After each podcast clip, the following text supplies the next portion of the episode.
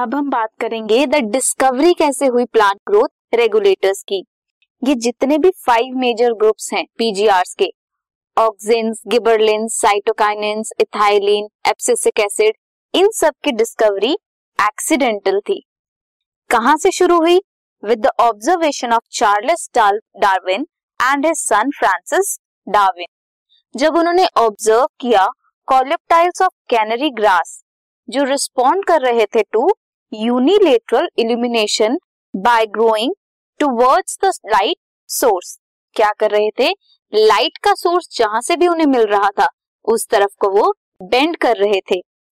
इसको बोलते हैं फोटोट्रोपिज्म जो कि लाइट की तरफ़ बेंडिंग है किसी भी प्लांट की।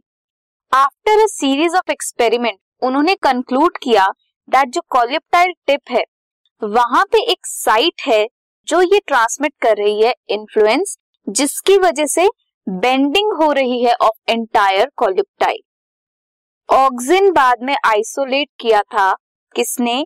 एफ़ डब्ल्यू वेंट ने from the tips of coleoptile of oat seedling तो टिप में क्या होता है? किसी भी प्लांट की शूट टिप में ऑक्सिन प्रेजेंट होते हैं, जो कि रिस्पॉन्सिबल हैं bending towards the light source so this was about the plant growth regulators plant ने ऑक्सिन्स को कहाँ से लिया था from the oat seedling